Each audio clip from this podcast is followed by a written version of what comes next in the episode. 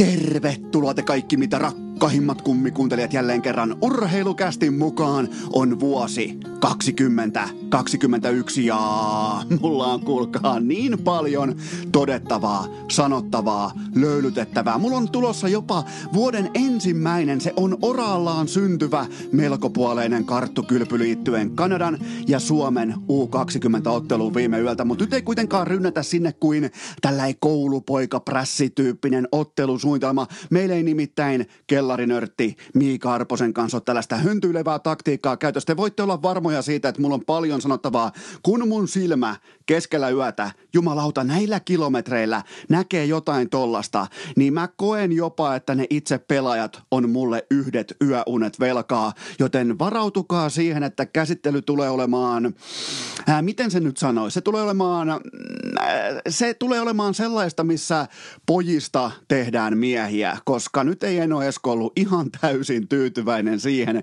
mitä varsinkin kahdessa ekassa erässä tapahtui, mutta kuitenkin kilometreistä puheen ollen Mä oon täällä Oulun pohjoispuolella jossakin. Täällä on suurin piirtein vähän alta, tuohon suurin piirtein sanotaanko polveen asti lunta ja mä olen nyt kuulkaa viiteen päivään. Mä aloitan tämän vuoden tietenkin, koska tämä on yhden miehen ja yhden tuottajakoiran Jack Russellin tuottajakopen tuote, niin me lähdetään liikkeelle kuitenkin omilla tilastoilla, koska kohta mennään syvälle data, äh, datataulukkoihin, Excel-taulukkoihin, kellarinörttiosastoihin, niin, niin mä aloitan omilla tilastoilla, koska mulla on tähän vuoteen, ei siis tähän vuoteen, vaan tähän viikkoon, viiteen päivään, kuunnelkaa, 52 kilometriä murtomaa hiihtoa perinteisellä tyylillä ja mulla on myös aikaverrokki, koska Iivo Niskasen 2018 kuninkuusmatkan olympiakulta kaksi tuntia ja kahdeksan minuuttia, joten Eno Eskolla 52 kilometriä aikaan.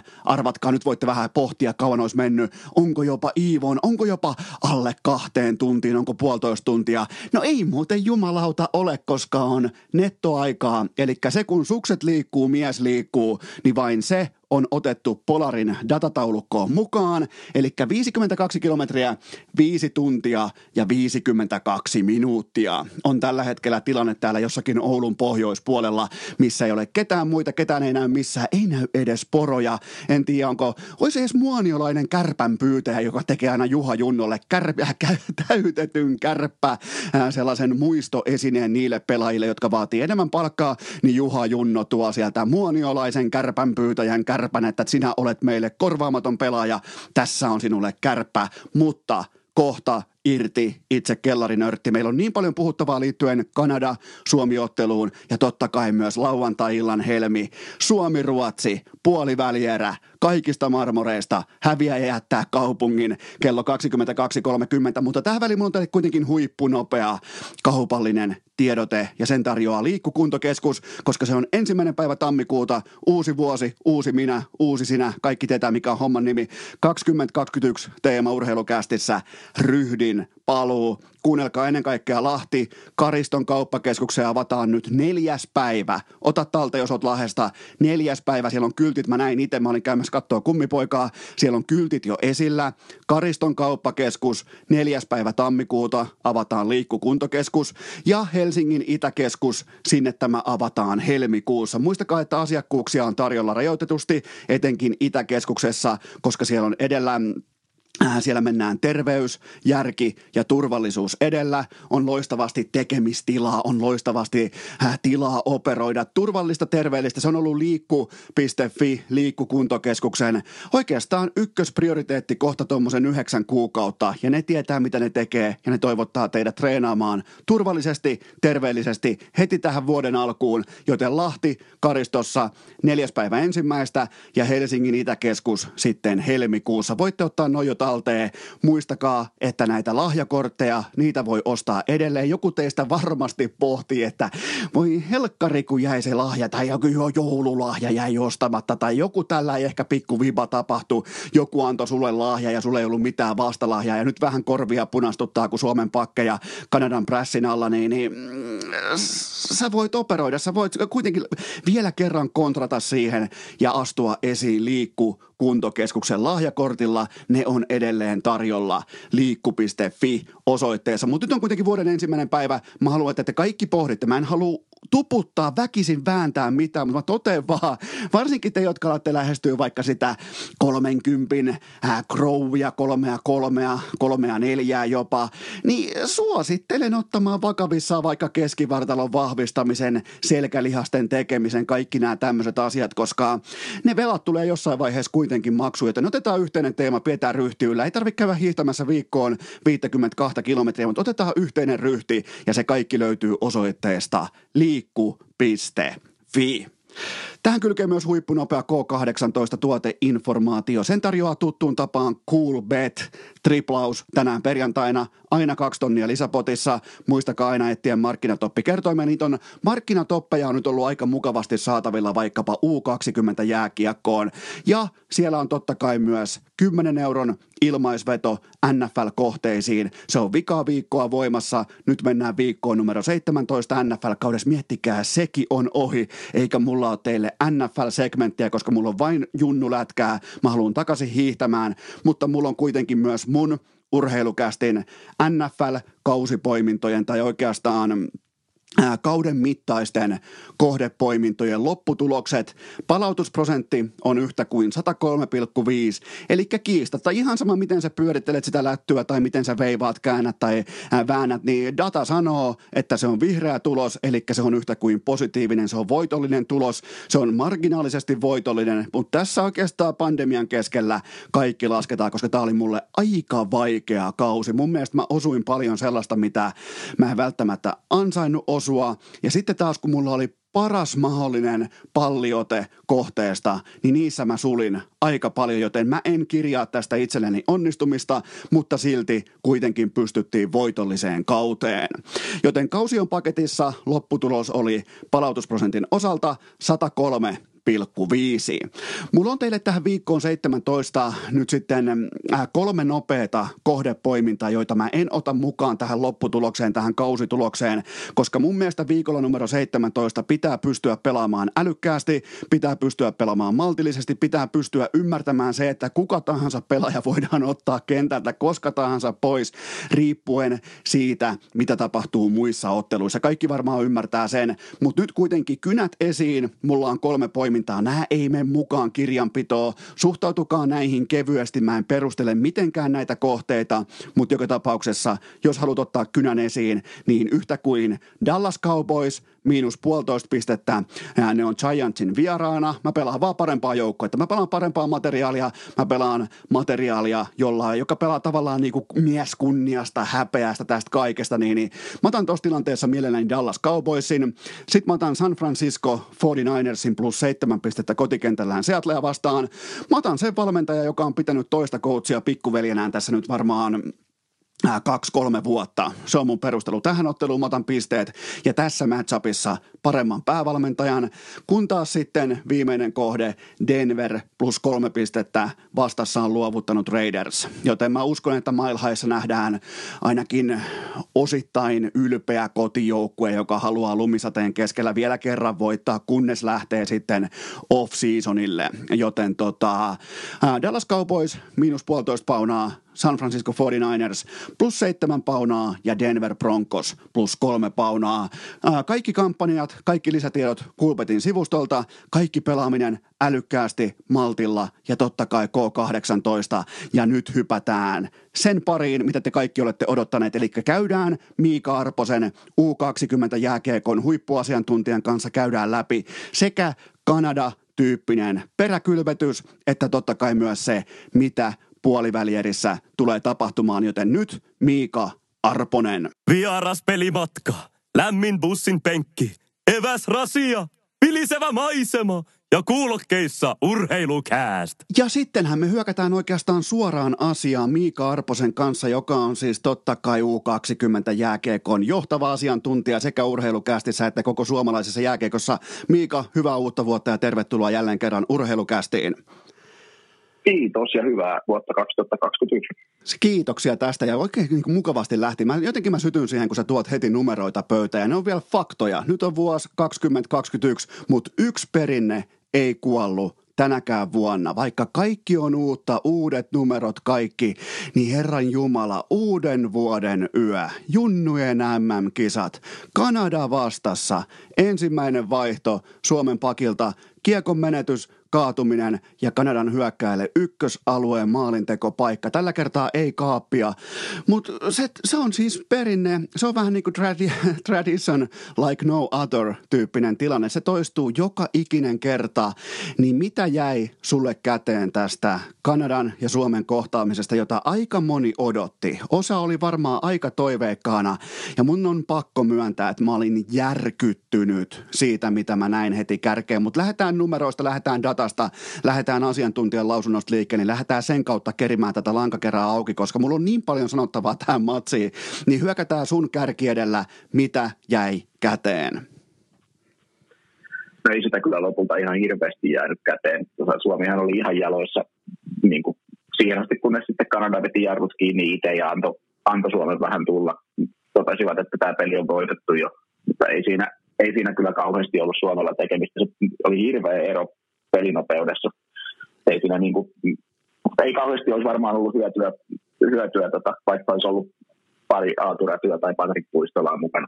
Ja siinä jotenkin niin kuin tuli, itselle tuli jopa vähän hölmötunne silleen, kun mä lähdin rakentaa siihen otteluun omaa niin kuin, ihan tällaista kotisohva-analyytikon kautta fanin näkemystä, että on kuitenkin on saatu pelillistä balanssia, on saatu johtavat pelaajat hyvin asemiin, on saatu ihan selvästi onnistumisia, niin ihan kuin isät vastaa pojat. Ihan siis se vaatii jääkiekossa helvetisti, että sä hävii avauserän laukaukset 17-1 ilman, että sä teet sillä kiekolla kertaakaan punaviivan jälkeen yhtään mitään. Siis ja ylipäätään muutenkin se, miten Kanada tuli tuohon otteluun, ne ilmoitti, sä voit vaikka nyrkkeilijänä, sä voit vaikka pitää suojauksen alhaalla ja ilmoittaa, että sun vastustaa, että mä en kunnioita sun takakäden lyöntiä tai jossain NFL, sä voit nostaa molemmat safetyt vaikka boksia ilmoitat, että sä et pelkää vastustajan heittopelaamista.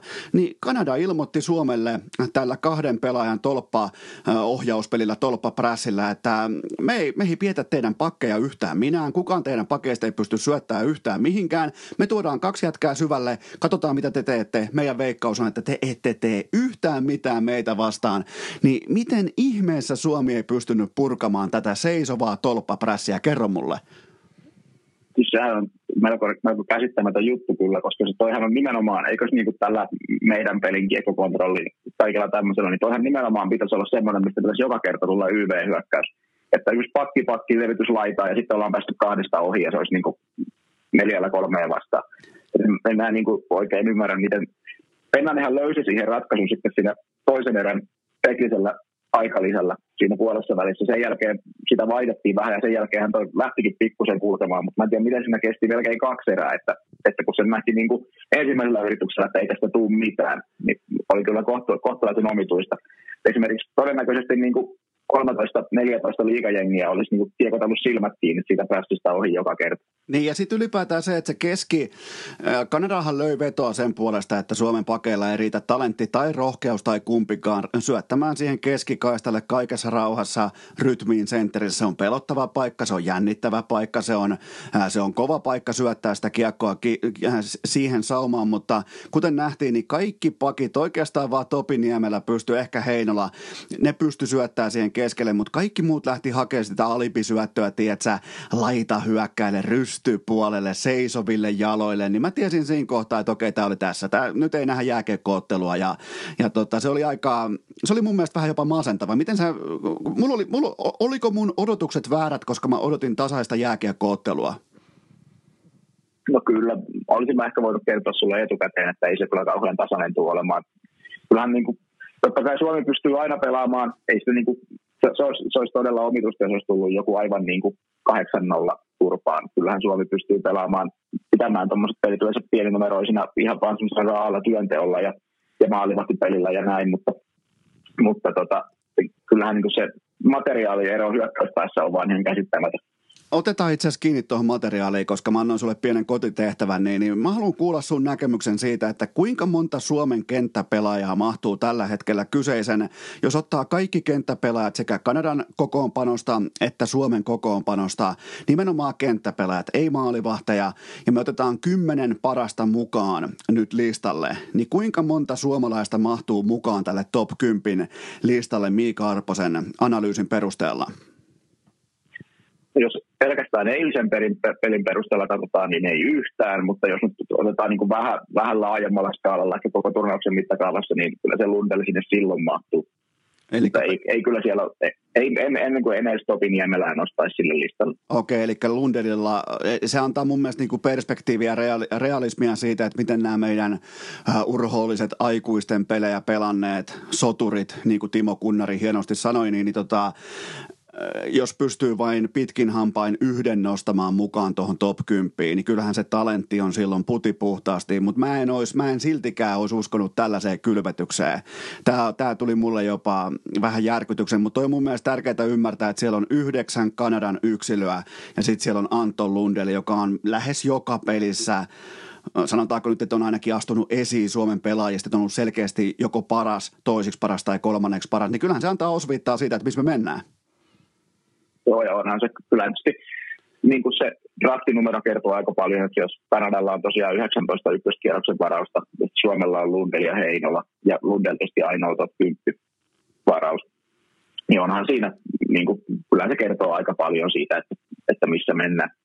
Ja siihen mahtui myös kaiken näköistä negatiivista matsiin sekin, että käytännössä Suomi ekaa kertaa Kiekon kanssa keskialueen kontrolloidusti yli, niin Simon Taivaalla paskantaa lahkeeseen, menettää hyökkäys sinisen päällä sivuttaisliikkeessä, pakki höntsää itsensä sisään, painaa Niinimaat siihen, tulee ylivoimahyökkäys omiin kiekkoon ja sekin vielä menee helposti veskarille ja kaikki tämä, niin, niin kyllähän toi on sellainen aika puhdistava kokemus varmaan Suomen pelaajille tulee sielunmaisemassa, kun on varmaan lähetty aika rohkein jaloin, rohkein mielin tuohon otteluun, niin olihan, olihan toi kova paikka varmaan. Ja mä ymmärrän tuon täysin, että toi, kun jopa Pennanenkin puhui siitä, että tuli pupupöksyyn, niin kyllähän siellä ei ollut pupu, vaan siellä oli koko sellainen niin kuin jänispesue on siellä pöksyssä, koko sen ekan erän, oikeastaan tokan erän johonkin loppuun saakka, niin, niin tota, voidaan kuitenkin ottaa mun mielestä myös posia mukaan. Otetaan pari positiivista asiaa, niin tehdään vaikka sille, että kumpikin mainitsee kaksi iloista seikkaa liittyen Kanada-tappioon, niin, niin jos ei kykene kahteen, niin pitää mainita vain yksi.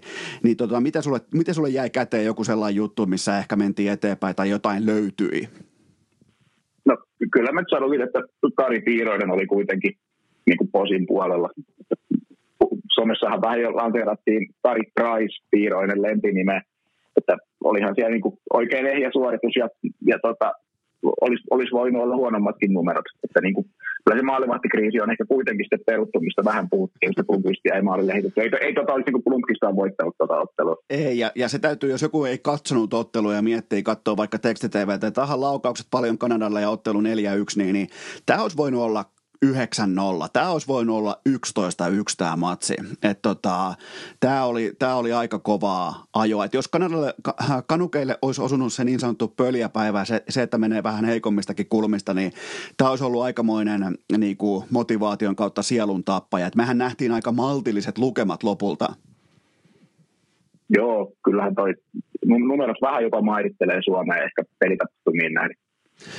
Tota, mulla, on, mulla on se, mulla ei jäänyt oikeastaan mitään muuta posia mieleen kuin se, että Suomen coachilla on neljä identtistä tukkamallistoa. Kaikilla oli Fleda viimeisen päälle kammattu Geelin kerran ja on mun pakko nostaa siihen kylkeen kuitenkin vielä toisena positiivisena seikkana se, että Topi Niemelä uskaltaa pelata tota lajia kovia ukkoja vastaan, vaikka siellä tuli virheitä, vaikka se pelaaminen vuoti, niin mun mielestä Topi Niemelä pystyi tulemaan niillä samoilla aseilla – kentälle kuin vaikkapa sanotaan nyt Saksaa, Slovakiaa, kumppaneita, pienempiä vastaan. Mun mielestä se vaatii pelaajalta rohkeutta, oman asemansa ymmärrystä, tietynlaista äh, tilannetajua, että sä pystyt kantamaan sen saman talenttipaketin, vaikkei se nyt toiminut, vaikka tuli virheitä. Mä oon sen kanssa ok, mutta mä en halua nähdä pelkuruutta, niin sen takia mä nostan Topi Niemelä. Miten muuten sun papereissa Niemelä pelasi?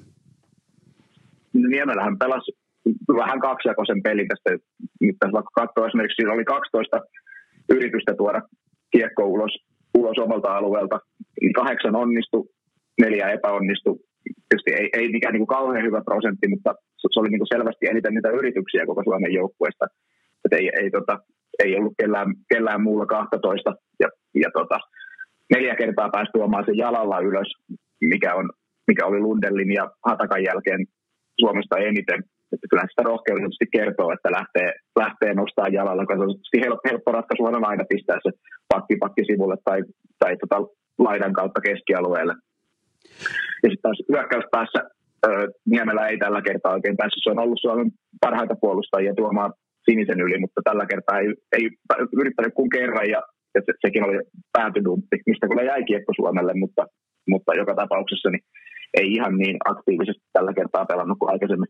Ja se ylipäätään se oli aika masentavaa, se oli aika jotenkin silleen miten se nyt voi sanoa entisenä tällaisena harrastetyyppisenä jääkiekkoina, niin se oli sellainen kohta, kun laitetaan kamat takaisin kassiin se, että sä et pääse, kun se Kanadan prässi, kun se perustuu siihen, että se peli katkaistaan viimeistään siihen omalle siniselle, niin se toimi siis niin unelman tavalla, että kyllä se vei aika paljon motia, se ei, ei välttämättä motia, se vei pelirohkeuden pois Suomen pelaajista, myös paikoin ehkä Niemelästä, mutta täytyy tuosta Niemelästä vielä sanoa, että se kuitenkin uskaltaa pelata tuota lajia niin kuin sitä lajia pitää pelata silloin, jos sä olet kiekollinen johtava pakki niin kuin hän on, mutta niin kuin toi kertoo, että jos tuo 12 kertaa omalta alueelta kiekkoa ulos, niin se ainakin kertoo mulle siitä jo, että on tavoite tehdä niitä asioita, mitä on sovittu. Ja sekin, ky- kyllä sillä on oma itseisarvonsa, vaikka sulla on vastassa parempia pelaajia. Ja vaikka se kaikki meni aivan päin persettä, niin silti mä nostan Niemelän ton ottelun. Mm, oot ok, jos mä nostan sen parhaaksi pelaajaksi siitä syystä, että se uskalsi tai edes yritti pelata sitä jääkiekkoa, mitä Pennasen jääkiekko pitäisi olla?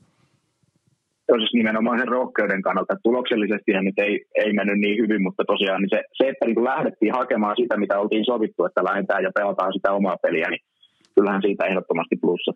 Mulla on muuten tällainen välikysymys, mä en tiedä miten tämä näyttäytyy datassa tai Excelissä, mutta pitäisikö Suomen äh, coachien ajaa kaikkien tukka pois kylmästi, koska Kanadan coachit kaljuja ja aika kova dominointi nimenomaan tuossa kokonais kattauksen osalta, niin pitäisikö Suomen coachien ajaa nämä cheek-tukat kokonaan pois?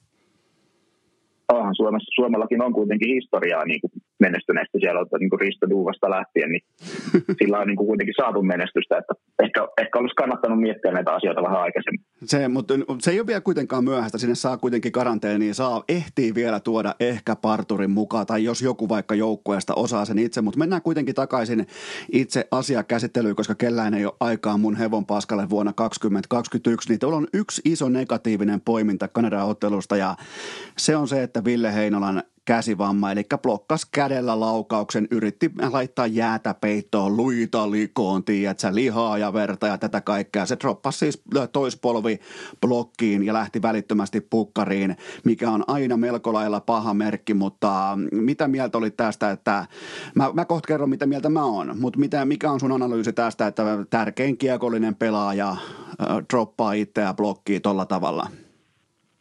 No, mun mielestä sitä ei vaan pitäisi tehdä.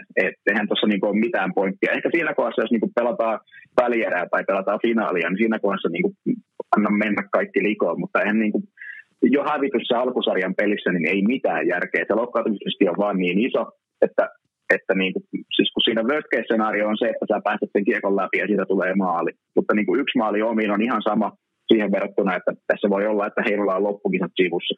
Ei, ei mitään järkeä. Tavallaan mä en haluaisi kritisoida Heinolaa siitä, että se osoittaa, että sillä on leijona rinnassa, leijona sydämessä, mutta tota, mä aikoinaan otin voimakkaasti kantaa siihen, että minkä takia vaikka Miro Heiskasen silloin 2019 NHL pudotuspeleissä, minkä takia tietenkään Heiskanen ei blokkaa Parajokon lämäreitä siniviivasta St. Louisia vastaan, ja silloinhan tuli niinku vain, että pitää olla verta ja lihaa ja pitää, pitää maksaa hintaa, mutta kun ne Heiskasen jalat, ne kaksi kappaletta, mitkä on siinä, ja niissä on molemmissa luistimet, niin ne on Dallas Starsin kannalta seuraavat 13 vuotta koko organisaation merkittävimmät jalat, niin niitä ei missään nimessä, ei edes yhden kevään mitassa, ei, ei pidemmässä mitassa, ei edes kahden vaihdon mitassa, ikinä ei pidä mun papereissa lähteä hakemaan taitopelaajien blokkeja. Ylipäätään jos mä saisin päättää, niin kukaan ei yritä blokata yhtään mitään, koska sen takia siellä on se veskari. Jos, jos jollekin on epäselvää, niin sillä veskarilla on, se on pukeutunut panssarivaunuun ja se on siellä maalissa sitä varten, että se hoitaa, se näkee sen tilanteen, se ottaa niitä kiekkoja kiinni, joten tota, äh, Heinolan nyt kun siitä varmaan ilmeisesti keskustellaan, että pitääkö tuossa tilanteessa blokata, niin mun mielestä ei ole mitään keskustelua. Ei tietenkään pidä. Niin, eli sä kävit se oikeastaan läpi, mutta mä vielä alleviivaan sitä, että et, tota, Suomessa on jäänyt joku tällainen niin jännä ö, sotavertauksiin pohjautuva näkemys siitä, että aina pitäisi maksaa jotain helvetin mystistä hintaa, niin olisiko tästä aika päästä irti?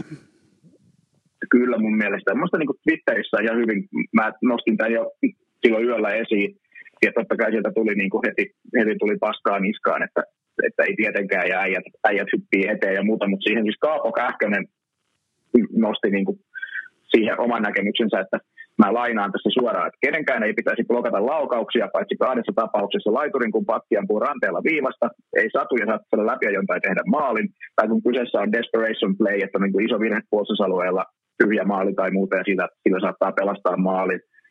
Niin yllättäen kun Kaapo Kahtonen sanoi tämän, niin ei tullut paskaa, ei kukaan uskaltanut sille sanoa vastaan, mutta sieltä, niin kuin, sieltä tuli se näky, sama näkemys sitten vielä jatkossa, että niin kuin, maalivahdilla on kuitenkin niin kuin ne varusteet, jotka on sitä varten tehty ja kenttäpelaajilla ei. Ai saatana, siellä on Twitterin äijillä on nyt kova paikka, kun kellarinörtti oli oikeassa, niin, niin, niin tota, huono, huono startti niiltä tähän vuoteen se voi ottaa koville. Okei, okay, kerro mulle, että mihin, mihin on kadonnut Brad, äh, Brad Lambert. Vaikka teki totta kai nyt maalin, mutta Slovakia, mä, mä sanoin, että melkein jopa kiekollisesti Suomen paras pelaaja kahden ekan ottelun osalta. Ja kun se lause oli tullut ulos mun suusta, se oli narulla, se oli urheilukästissä, niin sen jälkeen me jouduttiin melkein laittaa maitopurkki-ilmoitus, että missä tämä pienin pojan koltiainen Jyväskylästä on. Niin mitä on tapahtunut? Kerro mulle. No mä luulen, että sille tapahtuu, se sitä mä en tiedä, mitä Slovakia vastaan tapahtui. Sehän oli niin kuin, joku ihan käsittämätön. Se ei laukanut kertaakaan. Ja tiputettiin vilttiin, koska ei saanut mitään aikaisesti. Se ei saanut tuotua niin kuin, enää jalalla kiekkoa ylös eikä muuta. Se oli ihan, siis lopulta Kanadaa vastaan, vaikka totta kai tuli se maali, mikä on sitten tässä lajissa niin kohtuu kova juttu. Niin tota, sen lisäksi hän siis Lämpert toi lopulta kiekon useimmin suomalaisista hyökkäysalueelle sekä jalalla että, että myös niin kuin dumppien kautta. Ja, ja tota, yli puolet kerrosta se onnistui tuomaan ulos myös hyökkäysalueelta tai puolustusalueelta kontrolloidusti. Että vaikka se niin kuin, Suomi oli ylipäänsä niin huono, että se ei ehkä erottunut sillä sieltä, mutta Lämpert oli lopulta niin kuin sen maalin lisäksi muutenkin niin Suomen parhaita pelaajia. Toi Kanada-peli ehkä vähän hämäsi siinä. Totta kai se, niin kuin, vaikka se toisen sinne alueelle, niin kyllähän se väännettiin sitä niin kuin fysiikalla irti sitä kiekosta, että siellä kun niin kuin lähtee Kanadan pakkeja vastaan laidan puolelta vääntämään, niin kyllä siinä äkkiä tulee 16-vuotiaalle kylmä. Mutta tota, Tuohon, tuohon vaan lisään tuohon nopeasti tuohon sen, sen asian vielä Lambertiin, että tota, nimenomaan se, että vaikka on mennyt päin persettä Slovakia matsi, missä ei saanut yhtään mitään aikaa, tiputettiin viltiin, niin silti Kanadaa vastaan siinä YVllä, kun sulla on se kyky, sulla on se talentti, niin se uskalsi ottaa sen ratkaisun siitä, mistä syntyikin se maali sitten taka yläseen, niin, niin, niin tota, se taas osoittaa sitä, että et, et se itsekin tietää, mikä on se rooli tuossa joukkueessa, tietää, mikä on se talenttipaketti ja se uskaltaa siltikin heikon ö, Slovakia-matsin jälkeen ottaa sen ratkaisun. Vähän niin kuin koripallossa heittäjä, jos sun tehtävä on heittää kolmen pisteen heittoja, sulle tulee off ja sulle tulee ihan katastrofi-iltoja, mutta sen jälkeen sun on pakko aina uskaltaa ottaa niitä heittoja, niin mä laitoin siitä plussan Lambertille, että se uskaltaa ottaa ratkaisuja, niin jatka vaan siitä, että mihin olit jäämässä. Niin, olihan tuossa myös siinä ylivoimalla ennen sitä ennen sitä maaliakin, niin sehän, oliko kaksi vai kolmekin kertaa, niin se pisti sitä neljän läpi Pärsiselle sen kiekon.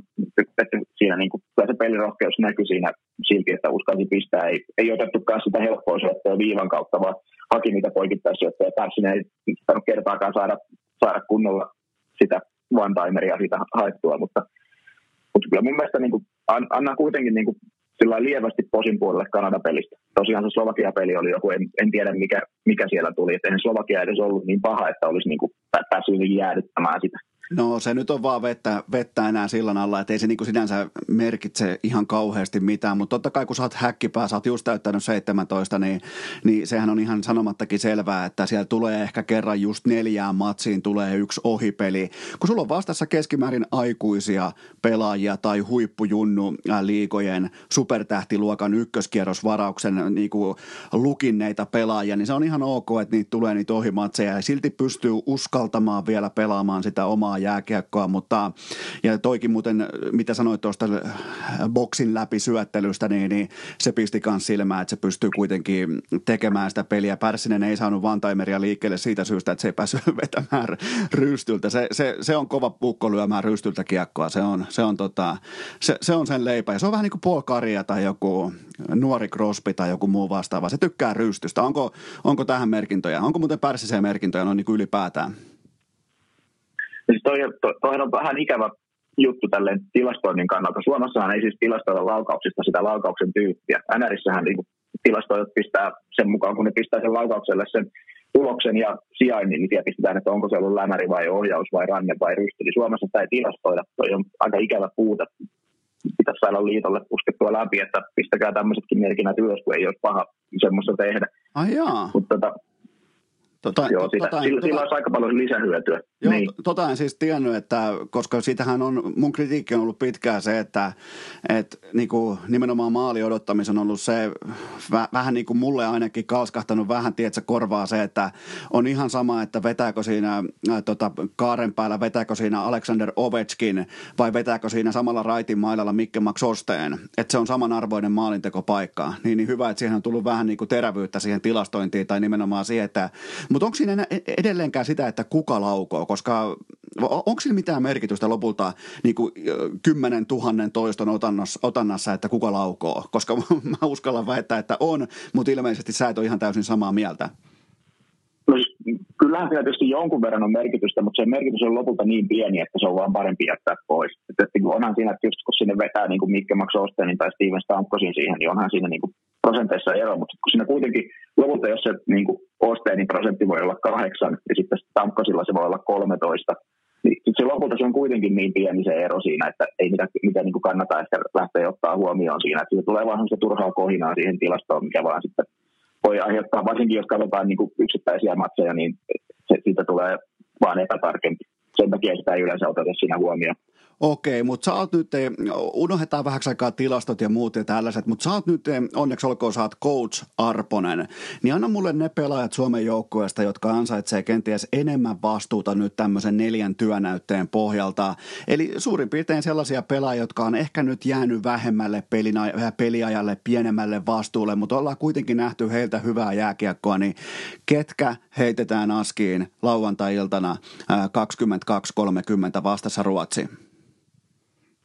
No tota, aika, aika hyvin itse asiassa tässä on niin kuin, sillä täytyy antaa posia Suomen valmennukselle, että suhteellisen hyvin siellä on niin kuin osattu reagoida, niin kuin, vaikka katsoo ihan numeroiden pohjalta, että ketkä siellä pystyy tulosta tekemään. Että esimerkiksi jos katsoo, me, vaikka sanoit, että heitetään tilastot sivuun, niin katsotaan niitä silti. Joo, totta kai. Niin, tota, siellä, niin siellä on kuusi, kuusi hyökkäjää Suomella, kenen niin kuin piste odottama, tai niin kuin ykköspiste odottama, jätetään kakkosyötöt pois. Niin on ollut 60 minuuttia kohden yli kaksi. Siellä on koko Suomen ykkösketju, sitten siellä on Akuräty, Mikael Pyyhkiä ja Samuel Helenius. Niin tota, lopulta kun rupeaa katsoa, niin kuin, ketä siellä pelutetaan, niin kyllähän Räty ja Pyyhkiä ja Helenius siellä kuitenkin on ollut. Ne on saanut ihan hyvin vastuuta. Että ei siellä niin kuin, käytännössä ei ole ollut sinänsä semmoisia. Benjamin Korhonen on saanut saa jonkun verran vastuuta, käytti sen ihan hyvin, mutta tota, se, se nyt on niin, kuin, on niin pieni otos koko vielä, että en tiedä, voiko sitä lähteä sanomaan, mutta ehkä Mikael Pyyhtiä nyt yksittäisenä nimenä, se on ollut käytännössä joka pelissä niin kuin Suomen neljän viiden parhaan hyökkäjän joukossa vähän niin kuin kaikissa, kaikilla mittareilla, paitsi tehopisteillä, mutta tietysti siinä on ehkä, ei ole samalla ketjukavereita ollut heittää kuin noilla muilla, jotka tuolla, tuolla kärkipäässä pyörii. Sitten tietysti Robi Järventie ja Brad Lambert on sitten heti seuraavana. Järventiellä silti niin kuin odottamaton on niin kuin Suomen joukkueessa keskimääräistä paremmat ja, ja tota, eilenkin Kanadaa vastaan niin pysty, pysty pari kertaa tuomaan kiekon ihan niin kuin jalalla ylös. Että kyllä se potentiaali siellä on, vaikka sitä tuosta ei nyt jostain syystä vaan tuukkaa.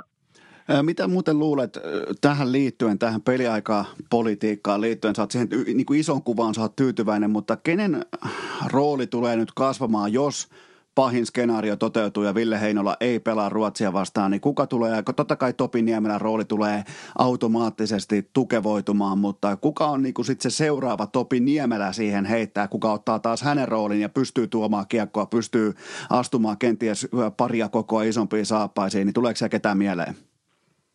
No, kyllä se melkein varmaan niin kuin Emil Virolle sitten lankeaa tämä viitta. Siis Virohan on pelannut kyllä hyvin rohkeasti ja on, on niin kuin tuonut kiekkoa ulos alueelta. Eilen se oli Suomen ahkerin tuomaan kiekkoa ulos alueelta. Ahker, ahkerampi vielä kuin Niemelä, niin kuin jalalla nimenomaan. Yhteen syötöt mukaan lukien Niemelä oli edellä, mutta Viro oli nimenomaan jalalla vielä ahkerampi. Et silloin on tullut virheitä aika paljon, mikä tietysti niin kuin tiputtaa arvosana. Että on aika paljon harhasyöttäjä, mutta nimenomaan tällä niin uskalluksen puolesta ja, ja periaatteessa niin kuin jalkojen riittämisen puolesta, niin kyllä se varmaan Viro on, joka, joka sitten sitä joutuu ottamaan sitä roolia. Itse asiassa Viro oli ensimmäinen Suomen pakeesta eilen Kanadaa vastaan, joka uskalsi alkaa syöttää takaisin alaspäin ja syöttämään painen alla pakkipakkia. Se, se pisti mulle silmään, että se kuitenkin – se uskalsi tehdä asioita, se uskalsi liikuttaa, siirtää, antaa jättösyöttöjä, palautussyöttöjä ja näin poispäin, niin mä laitoin sille plussan siihen sarakkeeseen, mutta tota, tota tietenkään en laskenut, koska en ole tilastonörtti, siis, mutta siis silmäkin sanoi, että se teki tai yritti tehdä oikeita asioita, joten toi, toi, tavallaan käy järkeä, että hän ottaa sitten sen isomman roolin, mutta puhutaan vielä kuitenkin Samuel Heleniuksesta, koska ehdottomasti isänsä poika, eli älykäs urheilija. Ja jos joku nyt kuvittelee, että no Samihan oli vain tappeli ja gooni ja näin poispäin, niin itse asiassa Sami Helenius oli todella, todella älykäs huippuurheilija niiltä osin, kuin häntä oli lajin tiimoilta siunattu. Hän ties, miten tienataan se 800 tonnia vuodessa. Siihen on tasan yksi reitti, pitää olla älykäs, pitää olla fiksulla ajotuksella, mutta tietenkin poika aivan toisenlainen jääkiekkoilija. Ja äh, kuinka paljon Heleniuksen draft-osake on noussut nyt tässä viimeiseen puolentoista viikkoon? No kyllä se jonkun verran on noussut. Sanoisin kuitenkin lopulta sillä suht maltillisesti, että, että niin kuin en, mä, en vieläkään usko niin kuin kolmen ensimmäisen kierroksen varaukseen, jos ei nyt niin kuin keväällä, keväällä näytä siltä, että tulee vähän räjähtävyyttä niin kuin ensimmäisiin potkuihin lisää. Että se, se niin kuin noin, noin iso mies, vaikka, vaikka sieltä niin kuin huippunopeus on kohdillaan, kun sinne asti pääsee ja, ja niin kuin pelaa älykkäästi, mutta se, se vaan niin kuin se, siihen nopeuteen pääseminen kestää sen verran kauan sillä dieselillä, mikä siellä on, että, että se ei niin kuin, nykyisellään niin ei kyllä vielä, ei mun mielestä riitä NHL, niin en, en usko, että ollaan niin kuin ihan vielä siellä, että lähdetään niin kuin mitään top 70 varauksia katselemaan.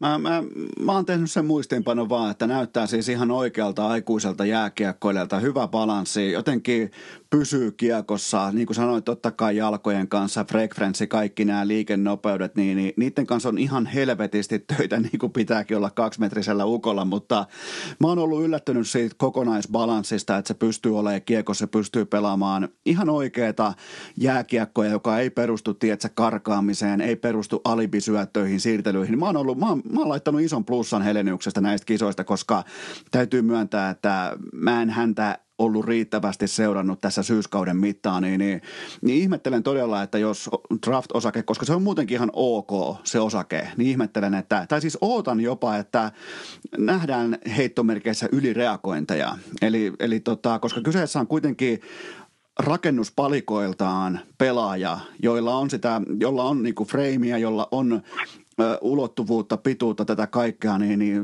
sitten jos vielä siirrettäisiin kelloja parikymmentä vuotta taaksepäin, niin sehän olisi top 10 varaus. Mutta kyllä mä kuitenkin laitan sille ison plussan näistä kisoista tähän saakka.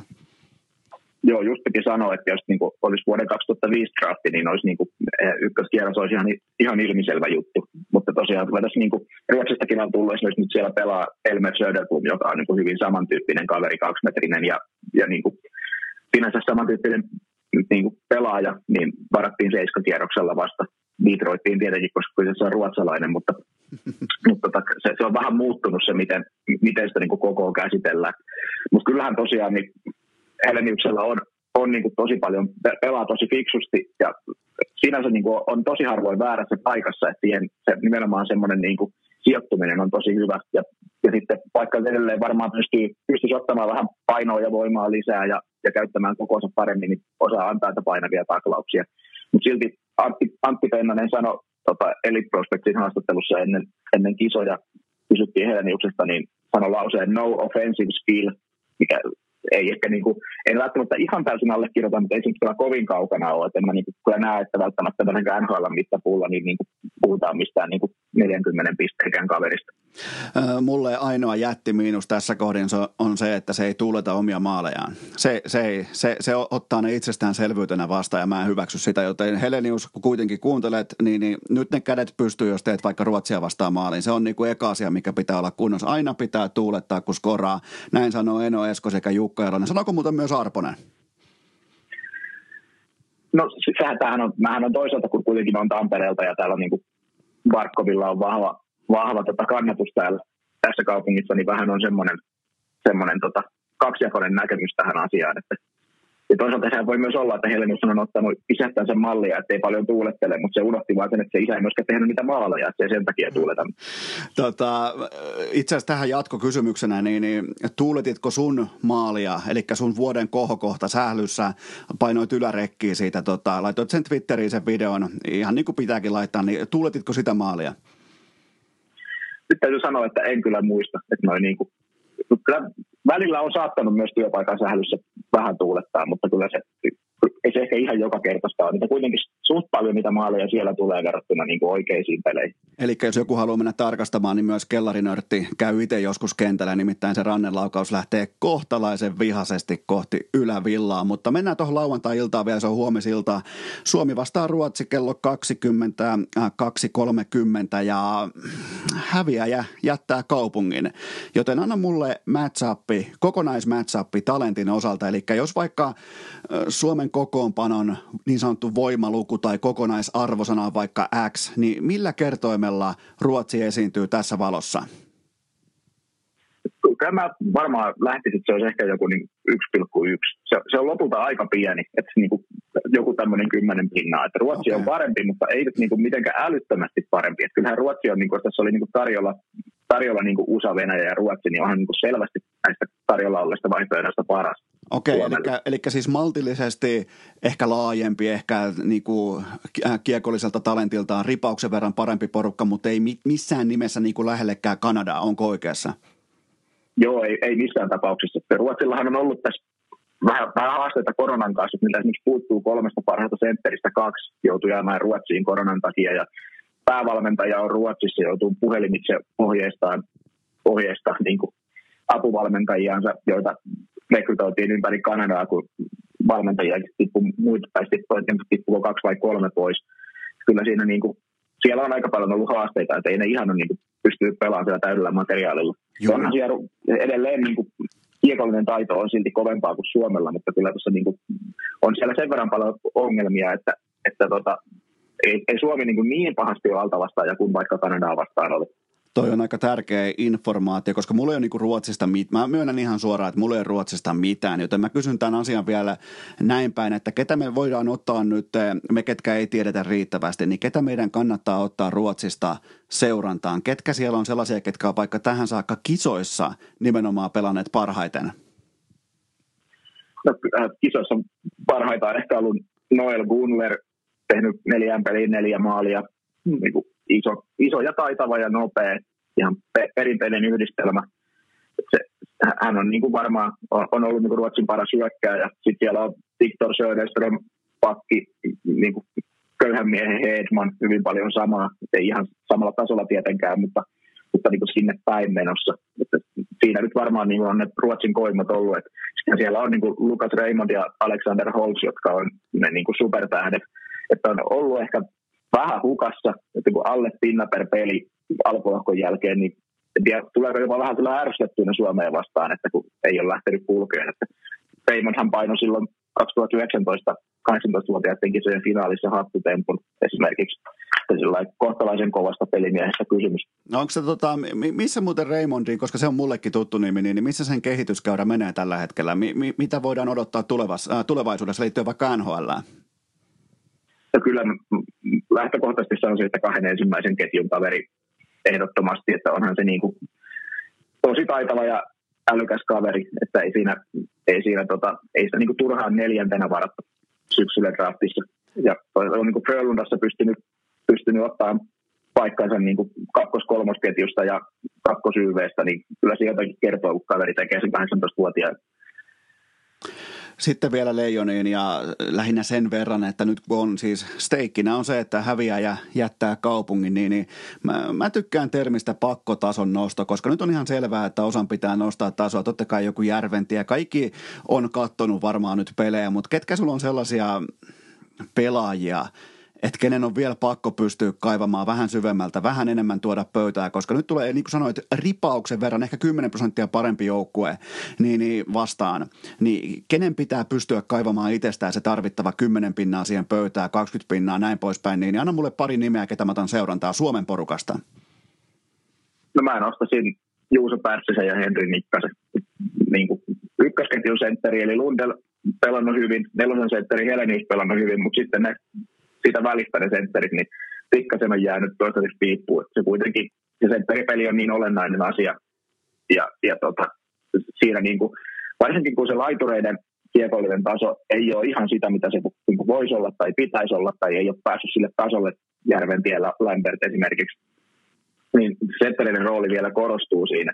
Ja, ja tota, kumpikaan niistä ei ole pelannut sillä tasolla, missä ne parhaimmillaan pystyisi pelaamaan, niin jos pitää pakkotason nostopelaajat valita, niin kyllä mä noin kaksi ottaisin. Nämä on molemmat sulle tuttuja joukkueita, niin maalaa mulle tämän pelin kuva. Minkälaista jääkiekkoiltaa sä ootat? Mikä on, mikä on niin sellainen selkeä identiteetti, että mitä me tullaan näkemään? No Ruotsihan se pelaa, että semmoista, semmoista niin perus nykyajan Ruotsin pelitapaa, eli jatkuvasti pystyy tosi, tosi nopeasti vauhdilla kääntää, tulee rintamassa. Kyllä siinä sillä voi tulla, voi tulla Suomen pakeille kiire, että sieltä varmasti tullaan vauhdilla ja, ja nopeasti, että pitää olla etäisyydet kunnossa. Sitten taas toiseen suuntaan, öö, varsinkin kun tuossa katsoin Venäjä-peliä Ruotsilta, niin pelasi tosi passiivisesti, otti hyökkäyksiä vastaan, mikä nyt kuten nähtiin Kanadaa vastaan, Kanadakin otti aika passiivisesti lopulta sitä se tolpaprässiä, niin siinä oli Suomella aika paljon tekemistä. Mutta toisaalta, jos nyt sitten, niin kuin, jos on katsottu niitä, niitä nauhoja ja nähty se, miten se Ruotsi sen pelaa, niin siihen passiivisuuteen pystyy tietysti iskemään, koska se on aika, aika lailla samanlaista ollut tässä koko turnauksen, niin se voi olla, että sieltä voi löytyä varsinkin niin kuin Niemelä, Viro, toivottavasti se Heinolakin, niin tota, voi löytyä niitä linjoja, mistä pääsee tulemaan ohi. Uskot sä, että Suomen, uskot sä ylipäätään siihen, että vahva kolmas erä, vähän niin kuin pelit on sukua toisille, että vahva kolmas erä poikii siihen seuraavaan matsiin, koska Suomihan oli jo ihan oikea jääkiekkojoukkue tässä Kanadan matsin kolmannessa erässä, ihan ok lätkää, ihan jopa rohkeita isojen poikien syöttöjäkin, jopa kahta kolmea syöttöä omille yhteen putkeen, mikä oli ihan täysin ennen kuulumatonta, mutta siinä oli hyviä aihioita, niin uskot sä, että sellainen kantaa aina seuraavaan matsiin asti vai pitääkö se aina pystyä nollaamaan ja lähteä? Miten, miten, miten sä suhtaudut tähän? Koska tässä on, tässä on vähän niin kuin kahta maata aina jaossa. Mä uskon tietyllä tapaa siihen, että se kylvetty siemen kyllä kantaa tietyltä osin sinne seuraavaakin matsiin, niin, niin sen takia mä oon toiveikas. Mä oon ehkä vähän junnumaisemman lapsen uskomaisen äh, toiveikas tähän Ruotsimatsiin, mutta tota, uskotko siihen, että se, ne hyvät asiat voi kantaa sieltä kolmoserästä nyt tähän tota, puolivälierä, puolivälierämatsiin? Kyllä mä uskon siihen. Kyllä se niin kuin, jos, olisi, jos toi olisi ollut tällaista samanlaista ylikävelyä koko matsi, niin kyllähän se niin kuin itse tunnin löytäminen olisi voinut olla aika paljon hankalampaa. Nyt sieltä pystyy vaikka katsoa videolta, että, että niin kuin näin tuotta kiekon ylös ja, ja tota, näin pystytte voittamaan niitä kulmapelejä, niin kyllähän siinä varmasti, varmasti niin kuin tulee se itsetunto korkeammalle ja pystyy, pystyy jatkamaan sitä samaa hommaa. On, kyllä mä uskon, että siinä voi täysin olla tämmöinen efekti.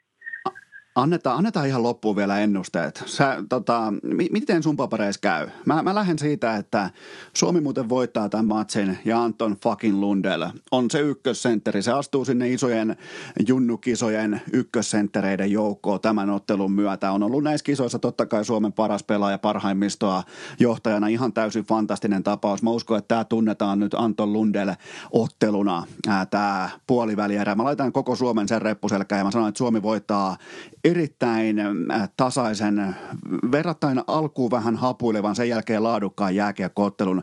Mulla ei ole mitään numeroita, mutta mun mielestä Suomi voittaa maalin pelin. Miten sulla?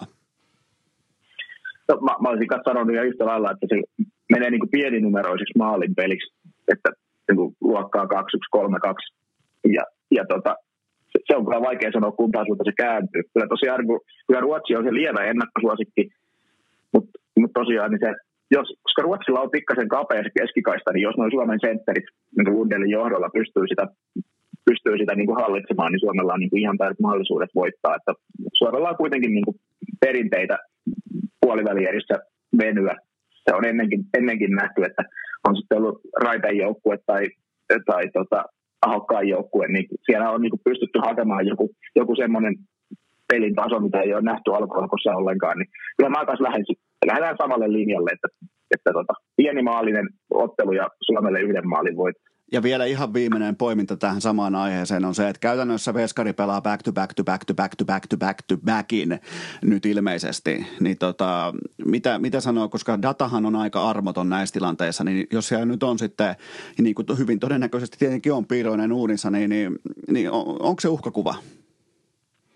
Mutta on sama tilanne siellä toisessa päässä, että Ruotsilla on Alnefelt nyt pelannut tässä, tässä ja eiköhän se pelaa huomennakin, että sinänsä, sinänsä tässä ollaan niin kuin samassa veneessä Ruotsin kanssa.